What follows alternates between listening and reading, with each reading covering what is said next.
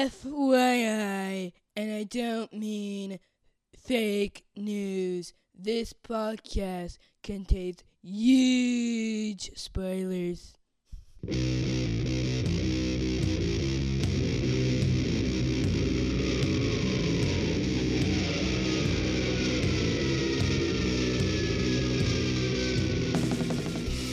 Hey everybody, welcome to episode 343 of the no, no, I'm I'm giving myself 100 episodes. Uh 243 of the podcast that goes snikt. I'm your yeah. I'm your host Jason Venable and I'm joined once again by the transcendent Georgie. Hey Georgie. I'm happy to be here. The 100 episodes in the future. yeah. It was like a record skip. I skipped back. so it's time to talk about ResurrXion weeks 12 and 13, another double dip episode. And noticeably lacking is uh, Dan Cole from the Inter-Comics podcast. And um, what kind of turned out to be a little bit of a digital final destination. Because we, because I couldn't record last week um, initially because I had um, some family stuff I had to take care of. Um, and then I could again, but uh, of course Dan had already made plans, understandably. And so we we're like, oh, we'll just wait another week. No big deal. But I guess because he wasn't supposed to be on that on the episode, like he'd already sent me like tweets about all the issues and stuff, and I was like, oh, well, I, I left out a part. So me and Georgie decided we were to record without him, but then I couldn't anyway, so we nixed the whole thing. But at that point, Dan had already sent me stuff. I was like, oh, great, we'll just wait till this week. But the internet god said, no, you already sent your reviews. You will not participate. And they shut him down. Life's a bitch. Yeah, it can be. It can be. What'd you say? I don't think that picked up on mic, but when you said life's a bitch, uh, uh, my Echo Dot said, thanks for the feedback.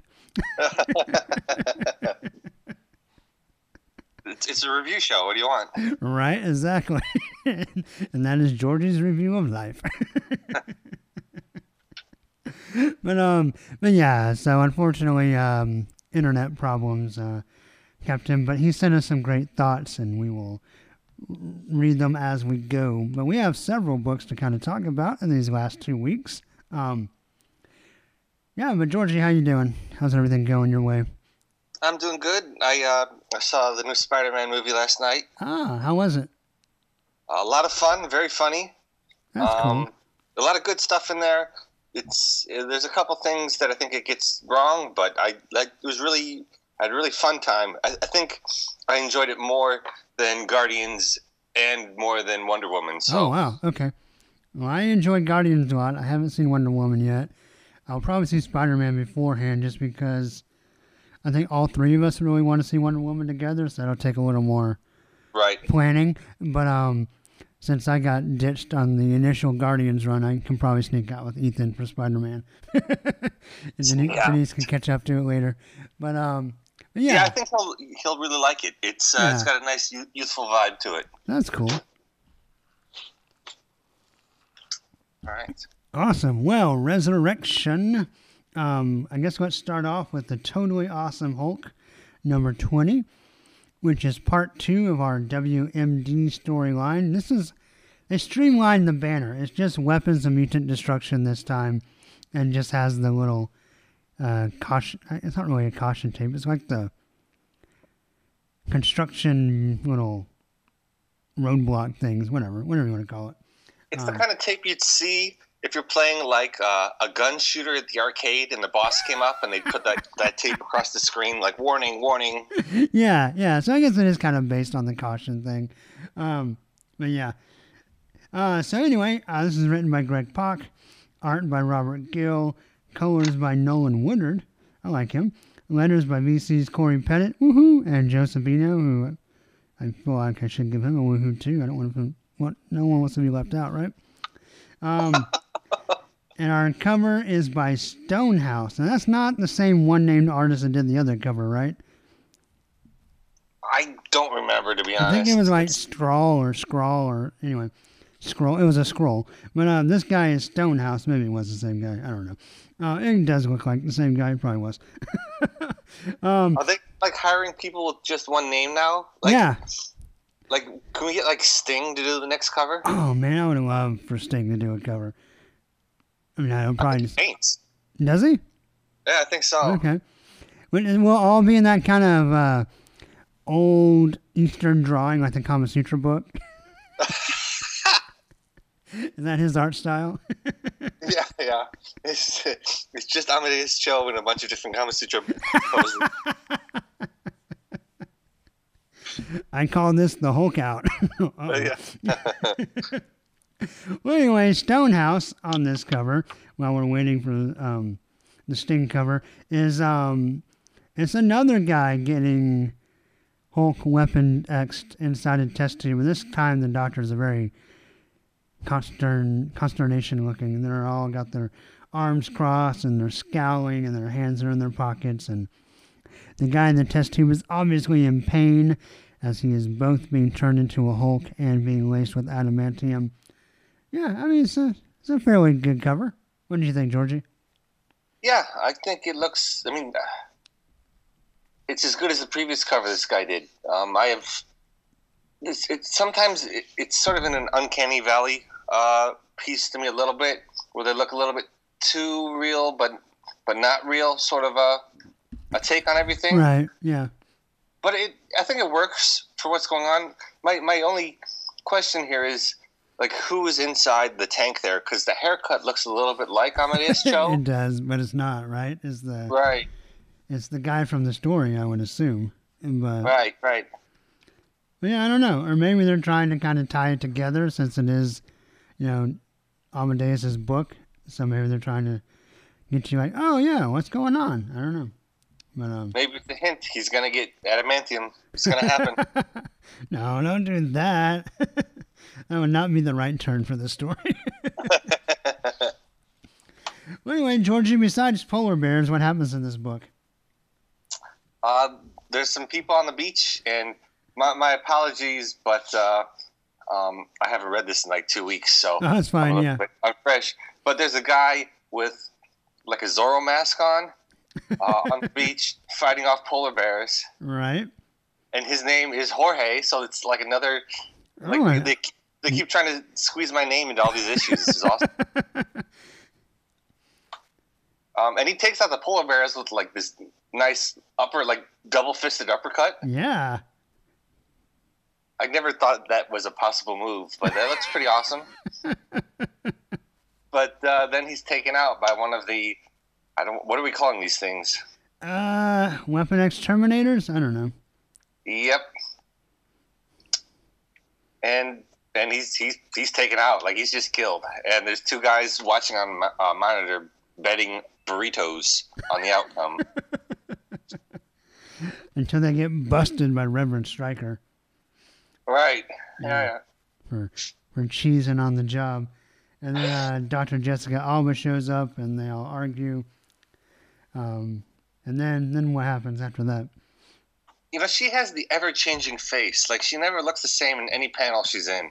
Yeah, and it's not even artist to artist. You're right. It's like No. it's panel to panel across the artist. Maybe she has like a mutant shifting power or like flash face or something where no one can see her clearly. I don't know. Have you ever read the book or seen the movie of of the Scanner Darkly? I have seen the movie. Yes. You know, he has that suit that has like a million different images of people that flashes all like over the place, so no one really knows what he looks like. Yeah. Yeah, I think she has she has something like that for her face, just some mask that's just like always changing. There you go. Yeah.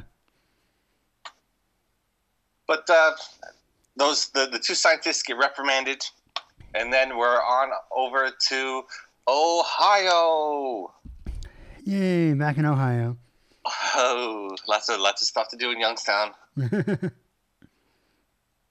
So, um, what's what's really fun about this issue is more Amadeus Cho and, and Lady D hanging out. yeah, definitely the highlight. I thought. And of course, Old Man Logan's team and his beach are, or Beach. his team are on the beach investigating the murder. I think that Warpath, like everyone else, is kind of maybe similarly costume, but Warpath just straight up pulled his Weapon X costume out of the drawer and put it on. yes.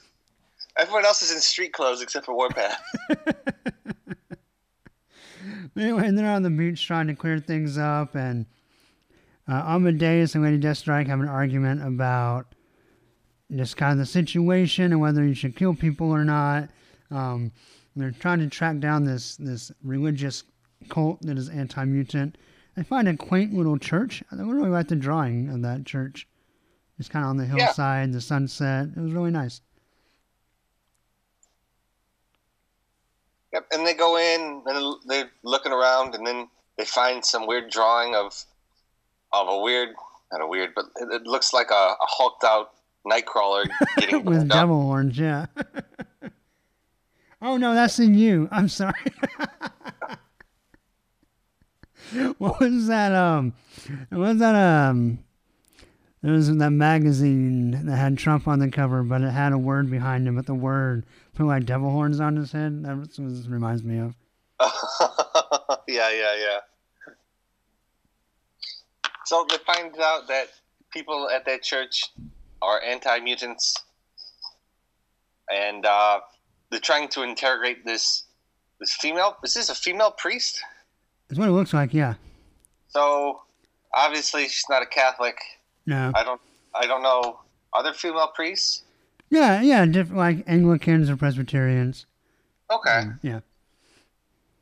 And Lady D can't can't handle this like being subtle, so then she just whips out her her, her claw fingers. Yeah. With a double snikt. There you go. Snick snicked. Have they used a snikt with her before? Yeah, yeah, they have. Yeah. Okay. It's, it's pretty standard. And then Amadeus reveals that they're trying to find this this kid who they, they think is being um, recruited to join the Weapon Hulk um, experiments. And then we're back into the laboratory, and they're trying the formula on a new dude. Yeah. and they're going over the process of what they've made changes to and how they feel like this time it's going to work. Um, and it really looks like it's starting to work, doesn't it? Yeah, it does. But then poor guy starts bubbling and dissolving. Yeah.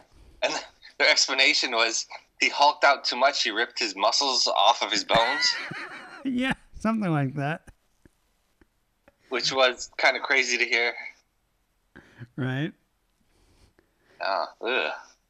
So, did uh, I guess do do, do totally awesome Amadeus and Lady Deathstrike? Do they have a Blackbird or something? Because they seem to very quickly get from Youngstown, Ohio, to Longview, Texas. They mu- he must have some kind of ship, right? Oh yeah, he's got that Hulk plane he's been flying around. That's right. I forgot about Mhm. that. Never mind. That's a that's a long bus ride. Yeah, buddy. Oh, jeez. So then they are waiting outside of a bus stop for what's this kid's name again? Uh, Zeke, right? Zeke. Is that right, or is that someone else? Mm, does it matter? No, not really. All right, so they're waiting for Zeke, and Amadeus pretends that he hates mutants as well, and then they, they try to bond over that, and then he's like, "Actually, no, I don't. I don't hate mutants. I'm the Hulk." like, I don't know why he just did that. Right. This My sense. favorite, my favorite part of that is when he's like, you really think like the whole time Lady Deathstrike's in the background, like gritting her teeth and her fi- fists clenched, and he's like, I hate you guys. Yeah. But yes, I'm with you. I'm not sure what his what his goal was here. yeah, he should have like stayed in character and like until they had got this this kid, or tried a whole different tactic. But like, hey, I'm a racist too. Actually, I'm not. Let's be friends. It isn't really gonna.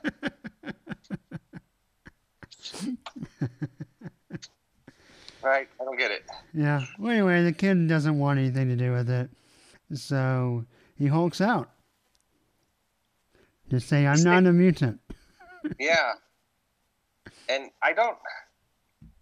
Oh yeah, that's right. Because I always feel like this panel of, of Hulk getting stabbed in the neck was Lady D, but it's it's this other dude who's like hulked out with armor. Yes. Uh huh. Yeah. So it looks, looks like they're getting closer to what they want to make then, huh? yeah, it looks like it. Um, design is not too far off from uh, you remember that old Planet Hulk design? Yeah, Yeah, yeah, that's what I was thinking. But yeah, so we got a big bad dude with um, his Hulk adamantium bones, got the claws, got some shou- metal shoulder pads and stuff, and they go to town. Deathstrike goes to town. They try to catch the kid. Deathstrike's just gonna kill him, but Hulk or Amadeus grabs her and she cuts him for for the favor, and then Oh um, yeah.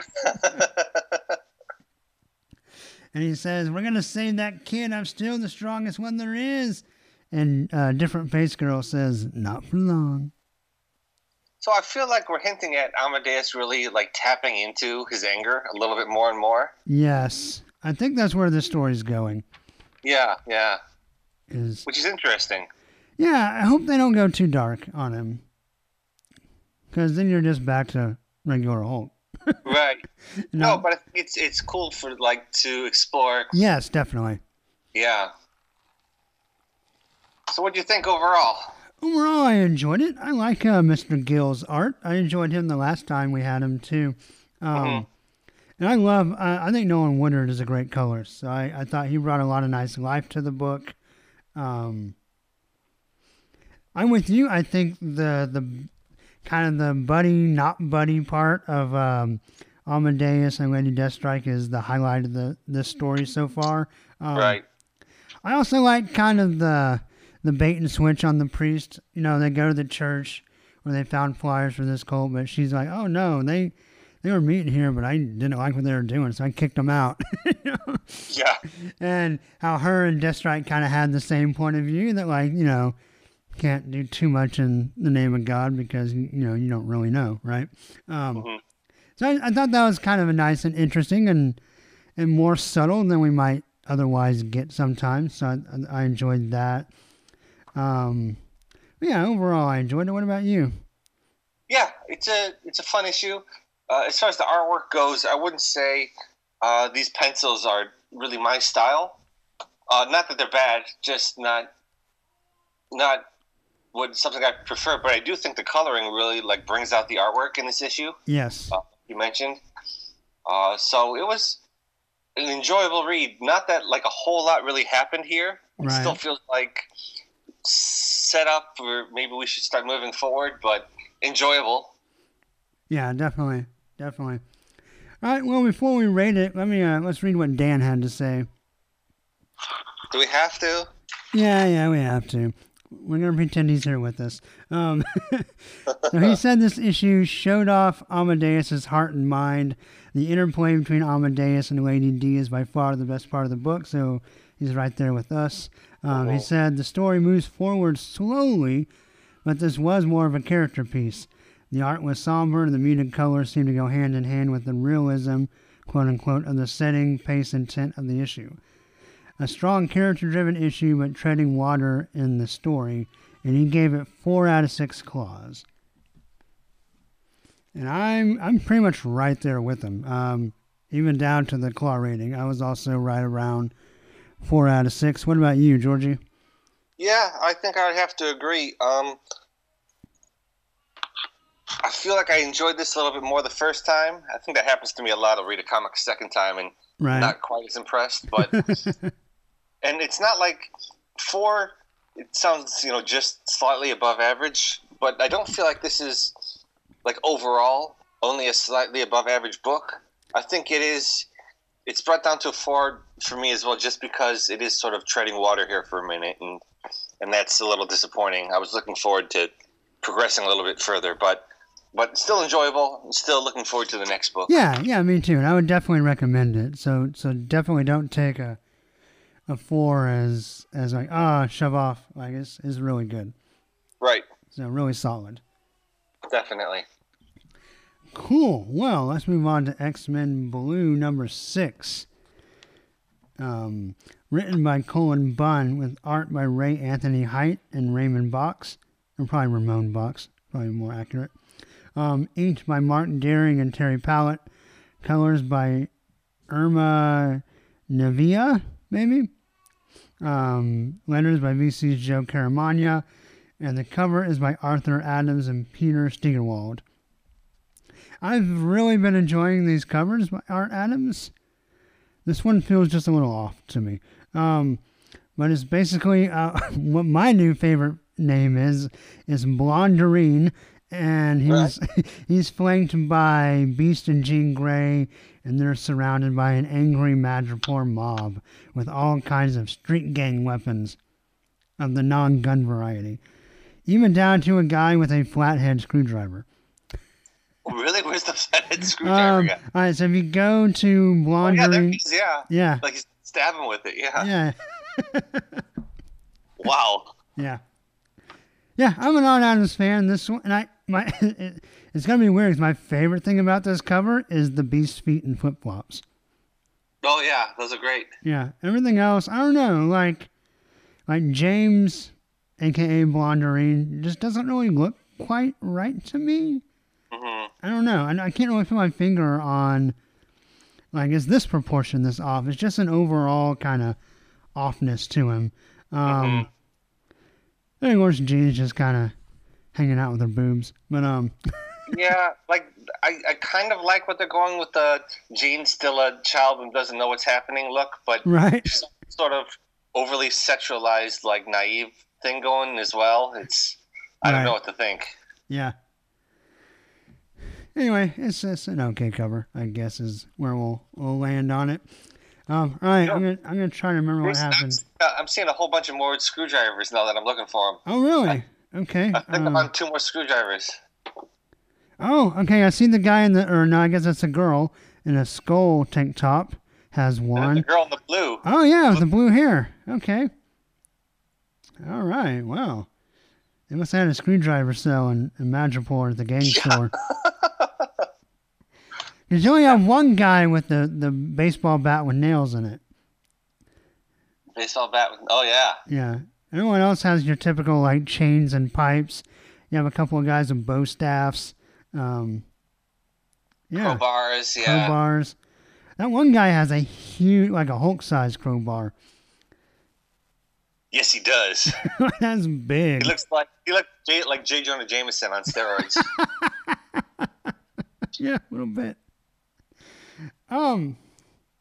Oh, I just realized, besides the fact that Art Adams put his signature on the back of a guy's shirt, um, there's a theme here. I didn't really catch that. The- the- I guess this is the Gang of Fours. I'm not following. All right, so if you look at the center guy who has a backwards hat with the dime, uh, Chinese dragon on it, hmm on his back of his shirt, there's a big four with a little S engulfed in flames. Ah, And if you scan the crowd, you see that about six more times. right. I saw that, but I wasn't sure if it was a U or what that was. To be honest. Uh, I didn't either until I saw the last guy. And it, Mm. it looks like a four, or maybe the H's. Maybe it's the H's. But The H's. Yeah. you know, in Japanese, H means to uh, sex. oh, okay. Wait, really? Yes, no, it Oh, really okay. does. Okay. This is a sexy gang. well, that makes this whole scene a little bit more ominous. oh man, those screwdrivers. All right. Well, moving on from the raping cover, um, we get into Madripoor where our X Men Blue team is staying, and Marvel Girl is marvelously bored. She's looking out her window at some fireworks. There's some kind of parade and celebration going on outside. I do like the continuity of Jean just hanging out in her pajama pants. That's been kind of consistent hmm all the way back to All New X Men when she first came back. Um, so she's going to try to find someone to go have some fun with. But Scott's Right. busy in the danger room, um, being uptight so he can truly grow into his older self. Um, and she's like, oh, so then she goes down to Plan B where Jimmy Hudson's playing pool and Beast is reading. And they have a. He's like super awkward. Like, like why are you talking to me kind of thing. Um, yeah. But then they end up all going out, and there's some crowd work as they kind of go through the crowds. Um, You know, I have to jump in because the artwork at, at the beginning was like, okay, this is a different style. Let's see if I, I get used to it. But the more pages we go through, the more I feel like how like scattershot and and like un not inconsistent, but all the faces like morph and alter and feel awkward. And then when they go to the festival, it's just like a hodgepodge of of like color up on the page. yeah, Yeah, I, this is the new artist for this book, right? uh, they did the last issue as well. Really? Yeah, Yeah, I'm not enjoying this. no, I'm, I'm not either. Um, All I, right. I thought it was a little better last time, but this time it's just it's just a straight up mess. Yeah. Um, so they're wandering around the street, having fun, doing karaoke stuff. Jimmy's having a hard time cutting loose. He doesn't really know what to do. We find out he doesn't have any memories, just like his old man used to not have memories. Um, but he smells some MGH. There's a deal going down in the street with a little test tube.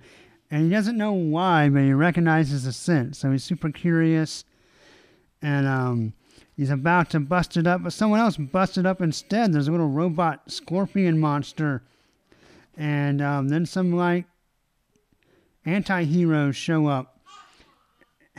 And they're all like ninjas. Yeah, they're all ninjas. Some of them have eye patches on, and they bust up the deal, bust up the gang. They're gonna kill them, but Jimmy stops them and says, "We can't kill them."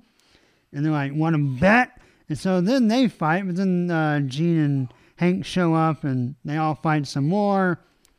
And it turns out uh, we did get a snikt. I should point that out. Me in the podcast to go snikt. Um, turns out that these guys are underground mutants who are kind of operating under the memory of Patch, which of course was Wolverine back when he used to hang out in Madripoor. Um, and we kind of, and Jean's like, oh, that's his dad, kinda, sorta. Maybe. And then there's a brief little like, remember who else we've been fighting? As we see, um, uh, Bastion, and who's the girl in red with the heart in the jaw? Oh, oh, that's the uh, that's the Goblin Queen, maybe. I don't know, Hmm. because they fought her once, and then uh, Mrs. Sinister and Emma Frost. So hold on a second. The Goblin Queen, whoever that is, just look in the room. Like it looks like A a, dorm guy room. science, right? Yeah, is- okay, you're but right. then there's the heart in like the thing. Is that Beast's room? Oh, it is. It's gotta be, doesn't it? Right? So this is just, I guess, the mysterious person behind Beast magic, which could also still be the Goblin Queen, right? Because that's where he got Right. his magic from um, in the last little bit of all new X Men. Um, so yeah, that's. I, I guess she's she's lurking in his dorm room like a creeper. Um, And we found out he didn't eat the heart. He saved it. yeah, he put it in a jar. Doesn't mean he's not gonna eat it later. He just just didn't eat it right away. and then randomly, uh, these mutants talk about how they're trying to protect Madripoor. Um, and Jean's like, "Can you teach us how to be ninjas?" The end. Yeah. Uh, Yeah. Um, I thought the art was pretty terrible. I'm not yeah. not gonna mince words. It's too bad because you know we've been really high on this book. The last couple have not been as good. But what do you think of the story? I was, you know, to be honest, you know, comics is such a visual medium that it's hard to like pull yourself away from the, the Mhm. artwork sometimes. Yeah, And for this one, I just I couldn't get into it because I couldn't get past the artwork. right. I was, I do. I don't care about Blondarine really, and they don't feel really interested in giving me enough to care about him. Right. That's fair. So I was just reading this to finish it. Uh, I did. I I thought it was a little bit interesting, and this is just the old school Wolverine fan in me. Um, the idea that they were kind of like wearing the eye patch in his honor and doing this in his honor, because we've had stories in the past where we've had Madripoor villains who were like had to step up because you were, you know, kind of the argument of you were supposed to be our protector and you kept leaving, you know, because he's off doing X Men stuff as well. And so while you were gone, you know, Madripoor fell to crap. And so this is kind of the, the opposite of that, where they are kind of carrying on for the good things they remember. And so I, I thought that was kind of cool, but that's not really a story element. It's just kind of what I read between the lines. Right. and so. That's so true. So with that said, um, I was just very meh on this book. Um, Yeah. Cool. Let's see what let's see what Dan had to say about X Men Blue number six. Um, he says the X Men take the day off to party, and the title dips in quality. The art is messy, and the panels are overcrowded. It's depicting a big street party, but it's too messy to capture the vibrancy. Oh, hey, buddy. The characters are quite frankly ugly in places. The script has pointless thought bubbles and treads too lightly, content with teases to future mysteries as opposed to telling an engaging tale. And he thought the Madripoor Morlocks, as he called them, were dull. And he gave this book two out of six claws. So where are you, Georgie? I, I feel like Dan just a little bit more eloquently put what we were trying to explain a minute ago. Yeah. I think uh, the good thing with, with Dan's comments is he's a little bit detached from the book, Right. and we're right we're writing the shit of it, so it's hard to think straight. I I agree mostly with Dan. Like the artwork is just, I, I don't really see anything redeeming about this artwork at all. Like character models change from panel to panel. There's one panel where Jean looks like uh, Daphne from Scooby Doo. then she'll look like some like bad artwork from a '90s MTV music video. Yeah. Like hmm I couldn't get past any any of this, and I don't understand the how the coloring. It's just it doesn't work on on any level, Right. and the story was quite boring as we went through. I'm I'm with Dan. I'm at a two. I don't think it's like. Is there a zero? Yeah, you can do zero. You know, I might go down to like a one on this. Honestly, I'm Okay. gonna give it a one. Yeah. Right, I I struggled between a two and a three. Um, I didn't mind like the whole like the idea of the MGH and them trying to break that up. It does seem a little, I guess, overdone. Um, jeez, I guess I'll go. I'll go two out of six as well. Um, which is too bad. I hope this is not where this book is going. Because it started off so good. Right? The first four issues were amazing. And then, no, the last two has been kind of, eh. Right. I feel like it's it's really taking a dip for some reason. But a lot of it is the art. And I just don't, Right. I just, I don't understand. I, I guess I've always kind of struggled with this. Um, seems to me, like I know you have to have fill-ins, right? Right. But it seems to me, and maybe it's just me looking back through nostalgic rose colored glasses, but you know, you take a look at like when I was growing up, and you have like Todd McFarlane's Spider Man, right? Mhm. Great artist, great story. Oh, he needs a week off or a month off or whatever. They do a fill in. You know, the fill in was, you know, Erik Larsen. and, you know, Right. some people don't like him, but at least it's still like equally as dynamic, similar in style. Um, you know, he was kind of on the up and coming at that point, and you know he wouldn't he wouldn't be at fill-in artist status for very long, right? And um, and it seems to me that this kind of quality of fill-in artist should be reserved for books that they don't care as much about. And Right. so if that's kind of how they're approaching the X books, then that bothers me. Um, it's been the same. I've been kind of the same struggle with All New Wolverine, in that I think writing wise, it's one of the best books on the shelf, and they just can't find the right consistent artist ever since Lopez left. It's just been really up and down. And I know, I know a lot of people like Kirk a lot more than I do, and that's fine.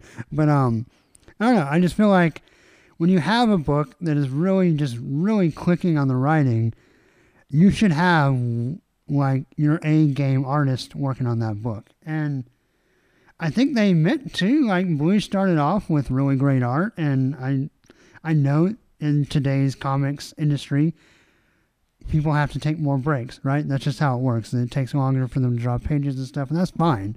But you would think that just you know, we took a week off this past week, Guardians of the Galaxy. The fill-in artist was Chris Samnee. right? right? Oh, and that's awesome because you know he doesn't have a regular book yet. main artist. Yeah, right. and um, yeah. So I don't know. It just so that when you get, when you hear that, and Guardians, Oh, okay. right, should be like a top level book, but I think X Men Blue should be too. So your fill-in artist shouldn't be, you know, Jobber one and Jobber two, and especially if you're gonna have two guys doing it. That's just really, I don't know. It just Yeah. it's disappointing. Jason, I think you, you hit on on something that I think all the X fans have been feeling for a while is that these are like B tier books now. Um, Right. they they don't really want to promote them for uh, obviously it's for you know cross media reasons. They want their movie characters and the characters they have licenses to to be more popular and be more well known. So they're going to put their high quality staff on those books. That's why you're going to get fill in fill in artist Chris Samnee on Guardians of the Galaxy, and we're going to get you know web web comic second year web comic artist on on this X book. You know what I mean? Right. Yeah. Yeah. And I think there's probably some shape to that. Yeah. All right. Well, hopefully X Men Blue can pick back up because I still, I think Cullen Bunn has good ideas, and I want to see them come to fruition. And more importantly, I want to see them look good. Uh, that's the point of Yes. buying comic books. If I wanted to just see his writings on paper, I'd buy a book, which I do that too. But that's not what we're talking about. When you when you think about it, like X Men training in Madripoor and then fighting ninjas, that sounds like a great issue. you know? Right. And that's why I think I struggled to give it a three because I wanted it to, to be better than it was. Yeah, yeah. like, like I'm I'm on board with the ideas. I just it just didn't quite happen. Um, Yeah, exactly. all right. Well, real quick, let's talk about Jean Grey number three. There's no Wolverine characters, so we'll just kind of rip roar through this. It's written by Dennis Hopeless, art by Victor Ibanez. There's some layouts by Al Barrionuevo, colors by J. David Ramos and Dono Sanchez Almara, letters by VC's Travis Lanham, and the cover is by David Yardin. And I absolutely love this cover. Um, yeah, too. man, it's just it's it's like of the books we're talking about on this episode, it's the best cover by For far. sure. Yeah, and it's basically young Jean and some X Men scuba gear being attacked by a really awesome looking sea monster, and then kind of Namor swimming up.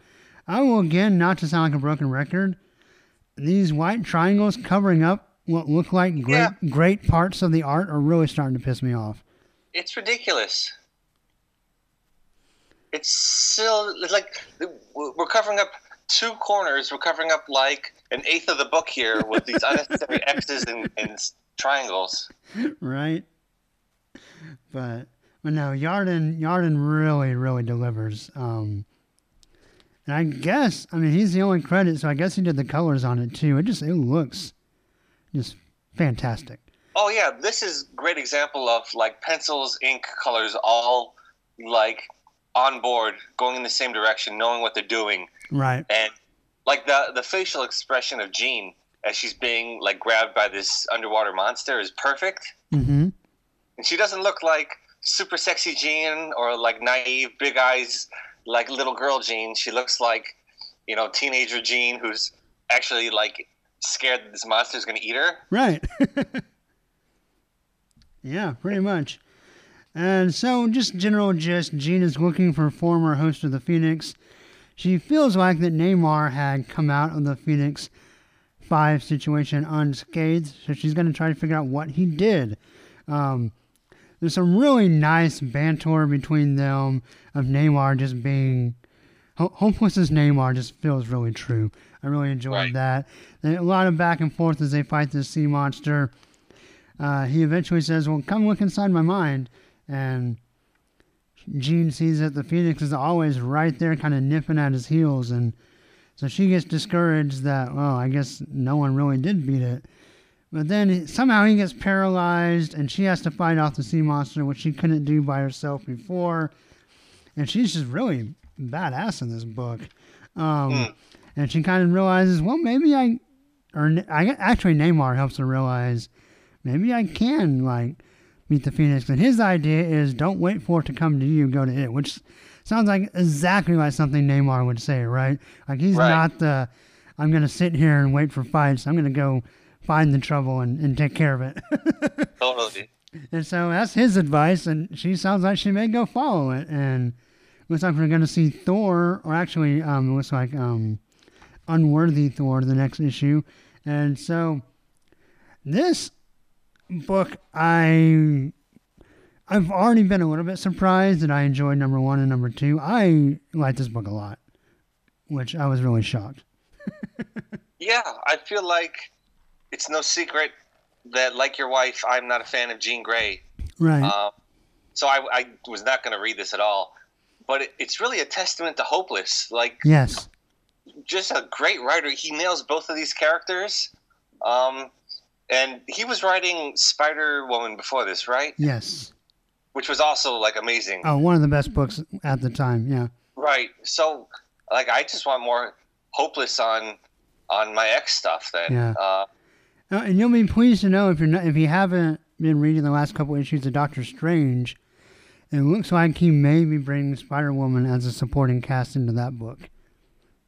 oh, is he taking over Doctor Strange? Yep, yep, he took it over, and I really like the new artist on it too. Uh, something Henriken or Henrician maybe. Yeah, yeah, yeah.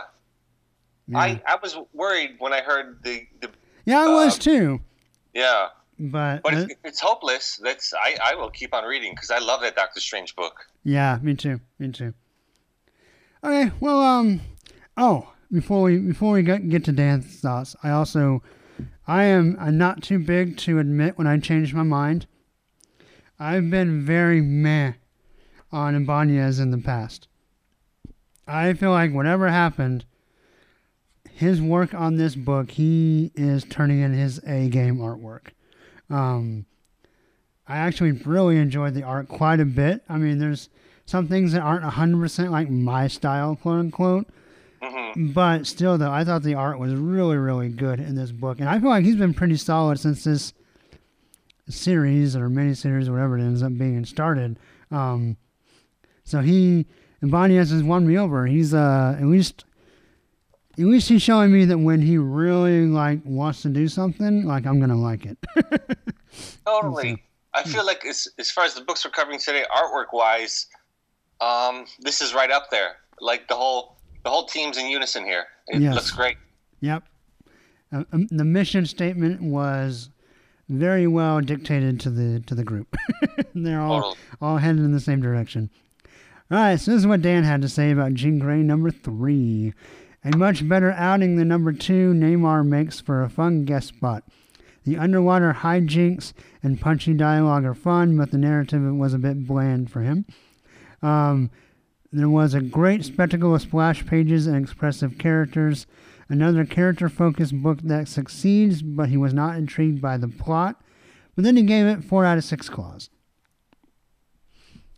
And I, you know, I think that's that's really fair. There's not a whole lot plot wise that No. really, but it's a, like you said, it's a character piece, and sometimes that's even more enjoyable than watching a story happen. You know, right. what what would you rate the book? Uh, I was on the fence between a 4 and a 5. Um, I think just because of how pleasantly surprised I've been, I'll go ahead and bump it up to 5 out of 6 claws. I'm gonna agree with you, and for the same reason. I was not looking forward to reading about Jean Grey. There was no, like, I didn't. I, I'm not a big Namor fan either, but this was done so well. Yeah. Like, it's hard not to give it praise. Five out of six. Awesome. Awesome. And we did not plan this, or I didn't. I didn't explicitly instruct anyone to do or not do this, but we uh, all three skipped out on cable number two. so, um, so if you want to hear reviews on that, you have to listen to somebody else's podcast, I guess. Yeah, I, I, uh, think there's what one. We're done with cable, and we're probably done with Gen X as well, right? yeah, I mean that'll be up to you guys. I dropped it off my pull list, so. Um, Yeah. But yeah, I actually I I picked up Cable number two. I had it in my in my box at the comic shop. I flipped through it, and you know it's funny. and if Jake is listening from from Awesome Comics, which I love here in Dallas, Texas, then I apologize because I probably shouldn't ever do this. But sometimes when there's a book and I'm pretty sure I'm going to drop it, but I'm maybe going to wait a week to drop it. Instead of giving it back to him, I'll just kind of sneak it back onto the shelf.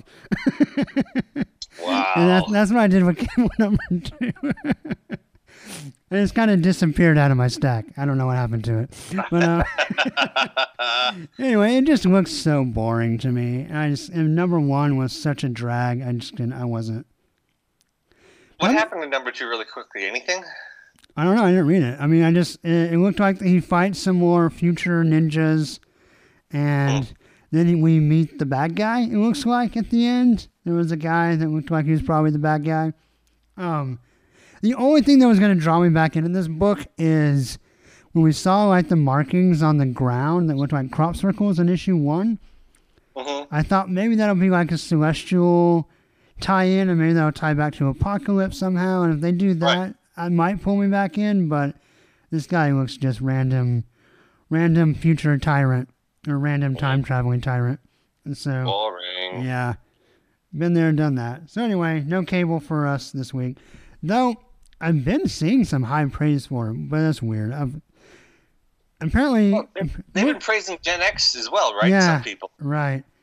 And by the way, if what I saw was true, and, and Andrew told me this, so if it's not true, y'all can tweet at him. But um, I'm pretty sure that Gen X is one of the books that's going to return to legacy numbering after the Generations event.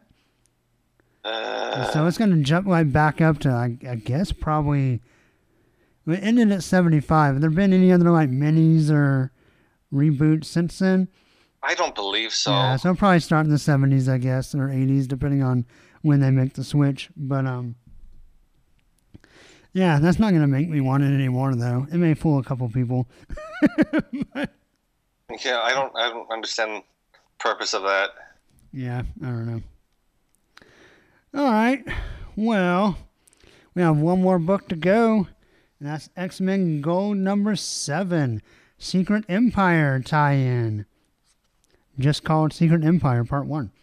Um, written by Marc Guggenheim, art by Ken Lashley, colors by Frank Martin, letters by VC's Joe Sabino, and the cover is by Lashley and David Curiel. Is Uh, it Yeah. weird? Well, you, who, who, which of those names surprised you? No, it's weird because he's doing the artwork inside, but the the, the cover looks very different, style wise. You think so? Yes. It's cleaner. Uh, I would like, uh, maybe. Oh boy. Sorry, my page is freezing up here. I Oh. can't look at the credits again. Okay. Um, but I'm, I'm guessing whoever he's teaming up with for Inside, it looks so different, don't you think? It looks so 90s on the front cover, and in the insides look much more modern. you think so? Yeah. Okay. All right. I I got a, a pretty strong '90s vibe throughout, but the color. Uh, so I I think what you're probably noticing the big difference is Frank Martin does a much more washed color scheme, Yes, and definitely. David Curiel is a very bright, clean guy, just almost always. And so the cover has a kind of extra Curiel pop to it right. that we don't get on the inside.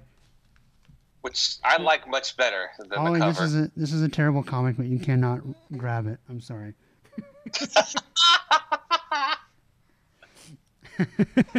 I mean, we'll see. We'll see what kind of comic it is. Um, um, Ollie's very upset that you can't rip the cover off of this.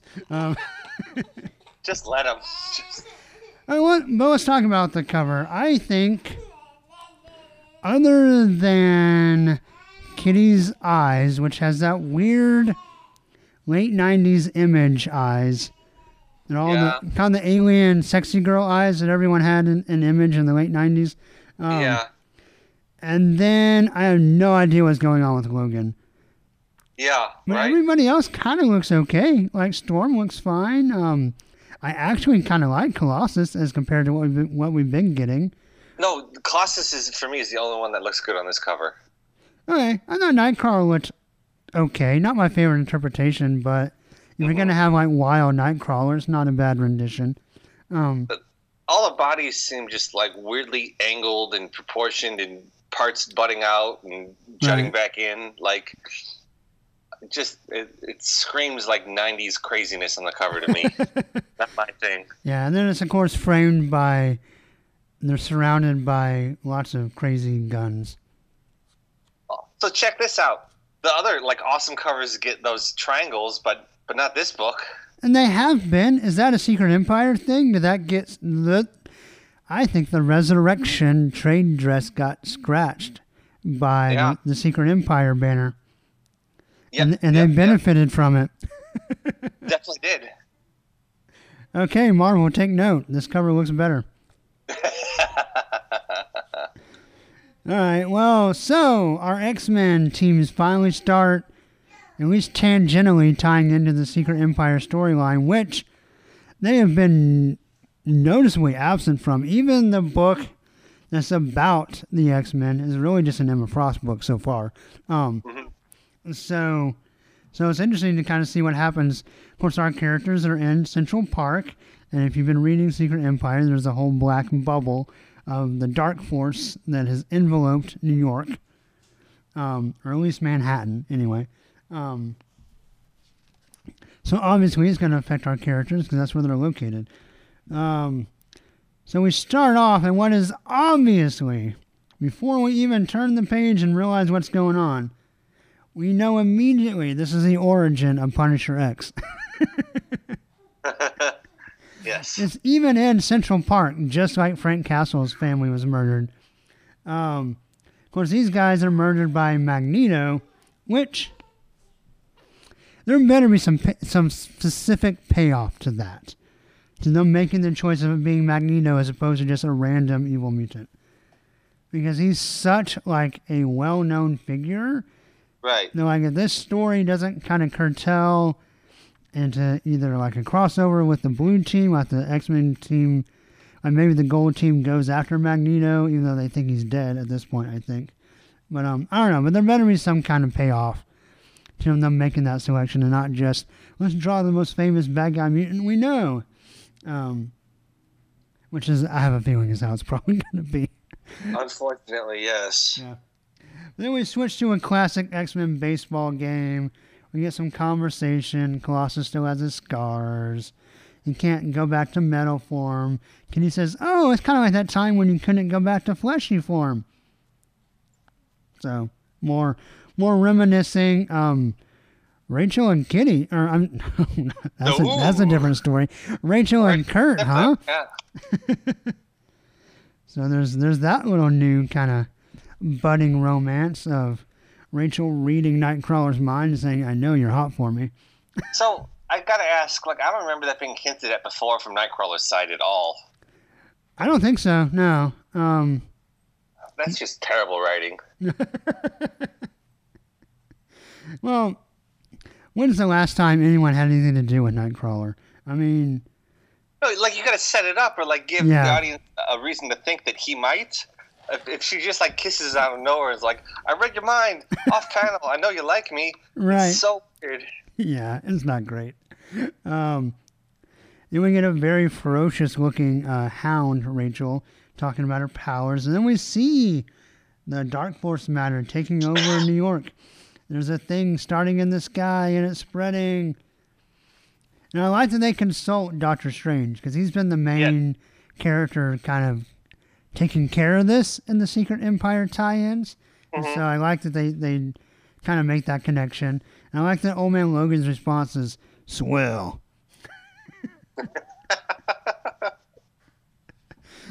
and of course, we get the uh, the nice explanation that you can't even teleport out, so that we know why they're not. Um, and then what does uh, Anole find? Find some some girl with an X on her face and a gunshot to her forehead. I don't. Who's Anole? This is a new character to me. I feel like she showed up in one of the all new X Men stories. Mhm. Literally, like what they say here is all you need to know. Um, her name was Belen. Jean brought her here and left her, and that's the last time we saw her. Well, not, not her. I'm talking about the the guy in green with the X T-shirt on. Well, that's Anole. Yeah, who is who's Anole? Oh, oh, he's uh one of the um Academy X guys. He hangs out with like Rockslide and um uh like Quentin. He's all in all in that group. He was um he's been kind of a kind of second round character in a lot of the books since they broke up kind of all the kid books. Um Gotcha. so he was kind of hanging out with um uh, he was in Wolverine and the X Men, and then he was also one of the backup characters in Extraordinary X Men most recently. So he's been he's been hanging out. Though I thought he like got hulked up. Like I thought his power like something happened and he was like super big now, but I guess not, or they just forgot. I don't know. Yeah, I, I I had no idea what was going on with this. Yeah. I mean, it was like, all right, here's one one character, super minor character, finds this other like unknown person who was killed, but not supposed to care about like what happened here. Like, there's no reason for anyone to be interested in, in what's happening because of this. Right. Right. And then we see Punisher X roaming the halls of the new X Institute looking for mutants to kill. Uh, what do you think about his? I mean, as his '90s as Duck, but what do you think of his costume design? Uh, I don't know. Okay, Kind of, you know, the the face mask reminds me a little bit of the Red Hood. yeah, yeah, I can see that. Yeah, I, I wasn't. I don't think it's terrible, but I wasn't really like amazed by it either. Right? Yeah, I'm kind of right there with you. I didn't hate it. Um, I, I think one of us later may hate it, but um, uh, I didn't hate it, but I definitely it's nothing special. Right. So anyway, um, and what probably makes the least sense of the book, um, while there's a serial killer running around the school, they send Logan and Storm out to help outside. Which I think Storm probably would. I think Logan would kind of hang out and and stalk the serial killer guy down. But um, we get a kind of forced reference to what uh, Old Man Logan did in, in his past, where he killed the X Men. Mhm. Um, and then he talks about quitting the team. And then, in one of the most disappointing parts of the book, we get a tiny little panel of him jumping off the roof in front of the moon, which could have easily been like a really great, like, full page splash. But, You wanted more. yeah, wanted more of that scene. Yeah. Then he jumps down and saves an old lady. Um, I'm assuming it's Aunt May. Um, and they fight some demons. Yay, demons. Then we get a classic scene of a mob chasing Nightcrawler away because they think he's a demon too. yeah, that like we've, done this before. I'm sick. I don't need Right. that. If, if you don't mind, we jump back for a second. We've got Yeah, yeah. um, you know Logan and Storm hanging out some more, and they, they keep doing this, which I, I like that dynamic. And I think uh, thinking back a few years ago, you and Denise really liked when he and, and Storm were dating. Yes, yeah, I thought that was a good match. It was a good ship. So I'm wondering, in in his past, did that happen? Did they date? Do you think? Man, I don't know.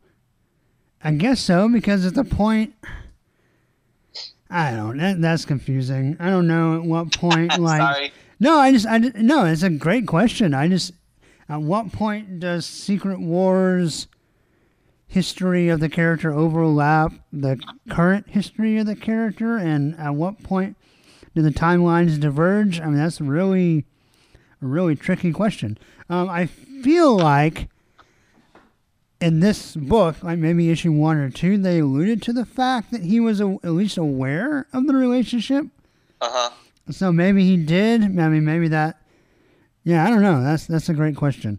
I don't know at what point the timelines kind of split, but But I, I missed that. I think they were that was a good good pairing. yeah, I agree. I mean, if he's gonna date a, like a superhero, like a and not a non-powered normie, um, I think Storm is probably my preference. Right. Um, but I also really like Storm and Black Panther together. So, you know, Sure. e- either way. Um, but yeah, I guess we shouldn't skip over his part of the book since this is the podcast that goes SNIKT. So, so you're you're good to draw us back, and they fight some some big '90s looking demons with. Actually, that one demon kind of looks like Strife. Where, where, what page are we on here? Um, where he saves the old lady, he's cutting the demon up, and he turns the page, and there's another demon coming around the corner. Right. Yeah, Right. it's kind of a, a stripy design. Lots of lots of shoulder spikes and little face Yes. fins, and yeah. And then he uh he goes at it, and gets cut up pretty good. I do like this, this like superimposed um, Nightcrawler page. Like that, that image is really nice. Yeah, yeah, it's not bad. It's not bad. It's the one where he's getting chased by the mob, and Yeah. he's he's busting out of the panels. It's yeah, it's pretty cool looking. Um, then we go back to the school. We get more. First of all, we get some Okay. more weird Guggenheim abbreviations. So we get Yeah. C and G, creepy new guy, and then um, we get some more reference that this um, according to Georgie, possible Ultimate Green Goblin guy, um, is not a mutant. And this guy's like, I'm not going to kill you. I'm going to let you out because you're not a real mutant. I just noticed Punisher X has eyes on his shoulder pad. Uh, I don't like that. Yeah. Like, your shoulder can't look at me. What are you doing?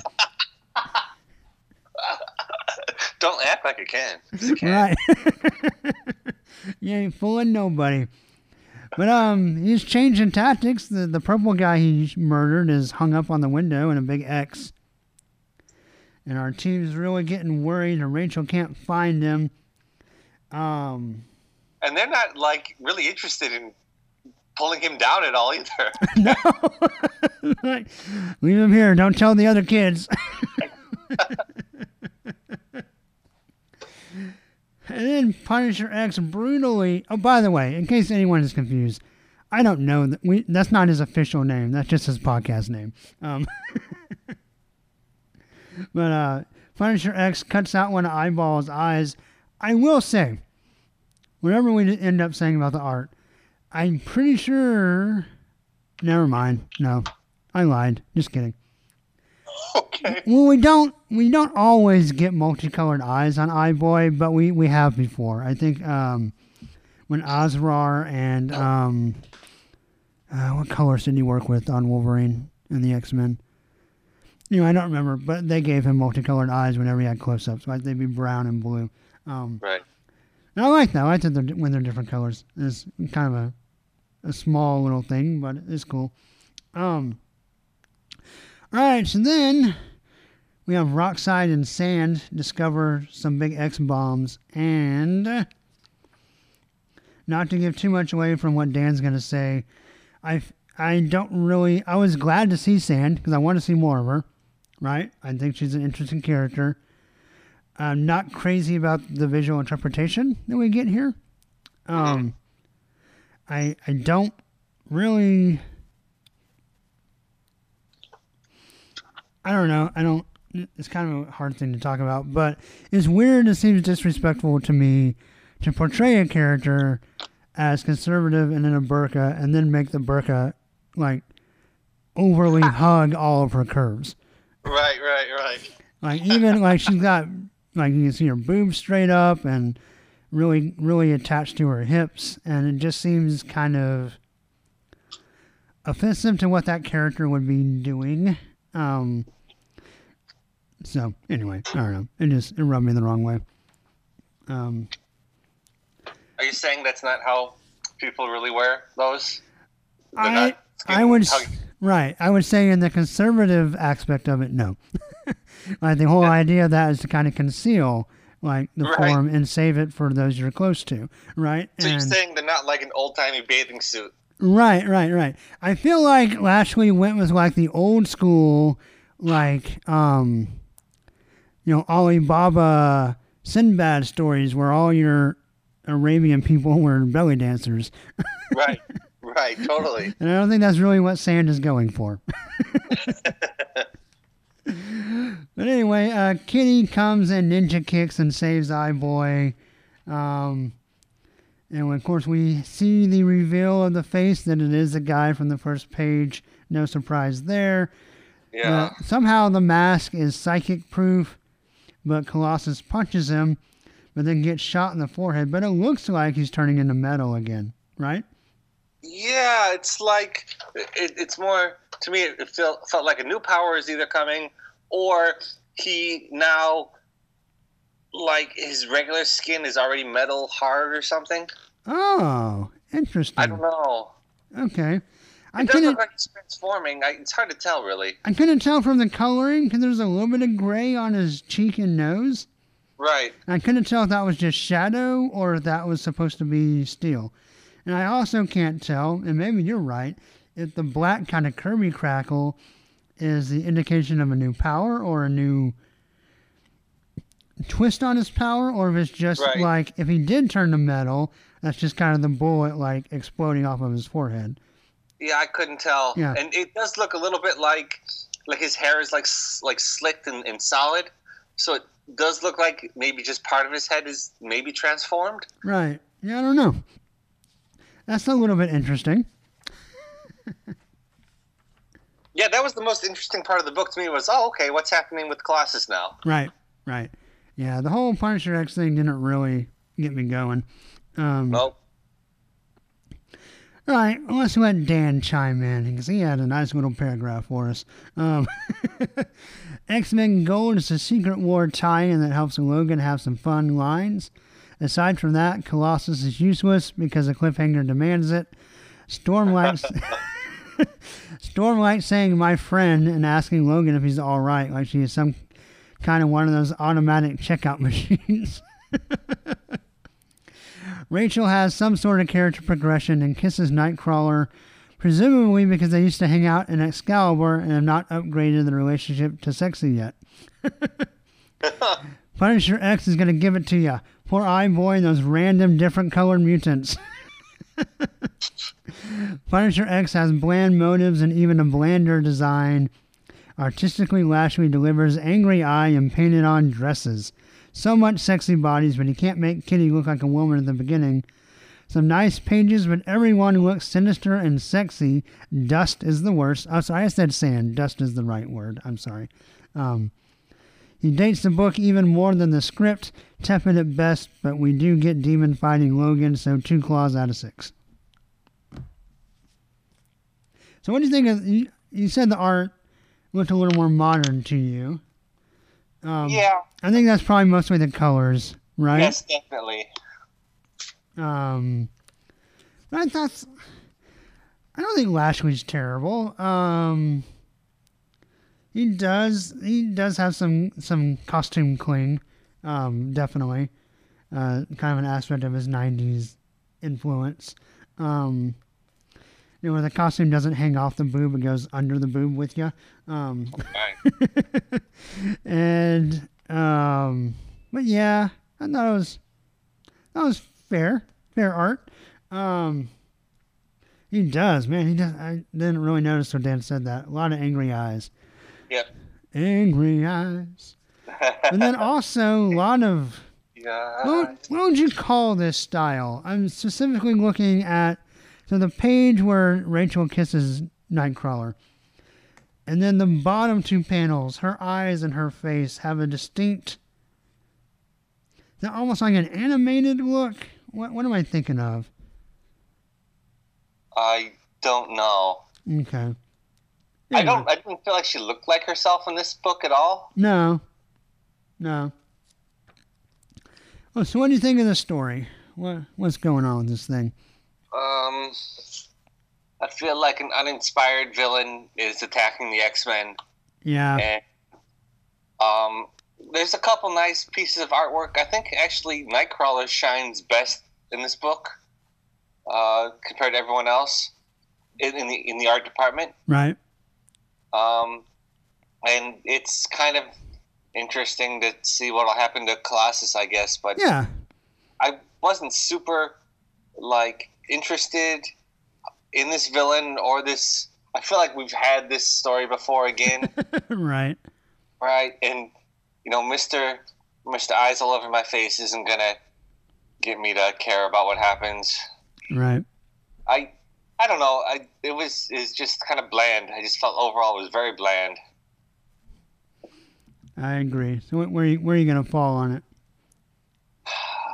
Dan gave it a two. Yeah. Yeah, this is tough. Um, what are you thinking? Um, I I again I feel like all these books I had a really hard time committing.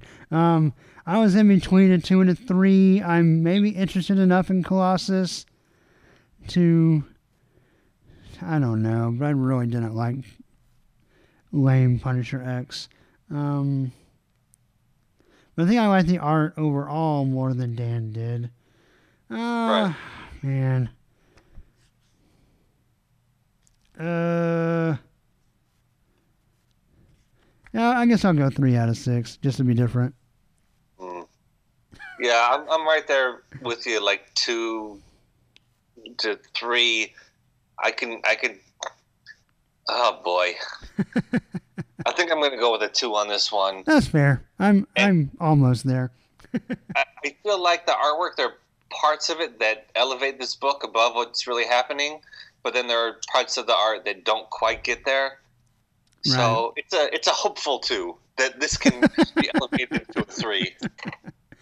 Yeah, I'm guessing Lashley will probably do this story arc, right? They've been pretty consistent on on not switching arts in the arcs, unlike Blue.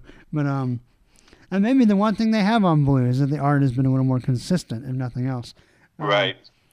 But but yeah, yes, it was just kind of a their book, and you know, again, just gonna recognize. Apparently, we are the contrarian podcast on a lot of these X books because I think we're kind of opposite. a lot of people, a lot of people are really liking Cable and Gen X and X Men Gold, and you know, we're we're more in, into the weapons of mutant destruction storyline than I think some other people are as well. So I don't know.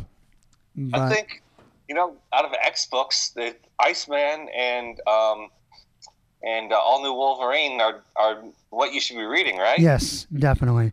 And maybe even surprise yourself with Jean Grey. And then I would, I'm still really digging the Weapon X storyline slash Oh, yes. crossover. Yes, Um, I forgot about that book. Definitely. And I'm hoping Blue can bounce back. It's only been a couple of issues, and it's really mostly the art. So if they can Mhm. fix that. I mean, I'm I'm very. I think I think the big difference between kind of seeing the swamp in blue and then kind of the same consistent schlock and gold is I'm just a lot more confident that Bunn can bounce back because I know he's a good writer. Whereas I just don't. My faith in Guggenheim is I'm getting about what I'm expected, right? like, like the quality is about what I thought it'd be from him, and um, and that's, yeah, that's probably a bad thing or mean thing to say, but it's just just my taste and his don't necessarily align, but um, but yeah, so hopefully hopefully Blue can bounce back to the the great book that it was. Uh, I hope that Molina's coming back to it pretty soon. Um, I don't know. I guess we'll I guess we'll see. Yeah, that would be nice to, to have back. You know, I I messaged Guggenheim on, on Twitter to ask him what's up with uh, Old Man Logan. Why doesn't he say Futzer anymore? But I didn't get a response. I need to go back and listen to uh to well what how the danger room answered your question. I it'll probably be a better answer than mine. But um yeah. but anyway. Well cool. Well um Georgie, thank you so much for coming back on. Um, oh, so much fun. Dan, we missed you, but we'll get you back next time. Um, Eh, we will do a what was that? Yeah, we can take Dan or leave it or Ah. whatever. yeah. Uh, we love you, Dan.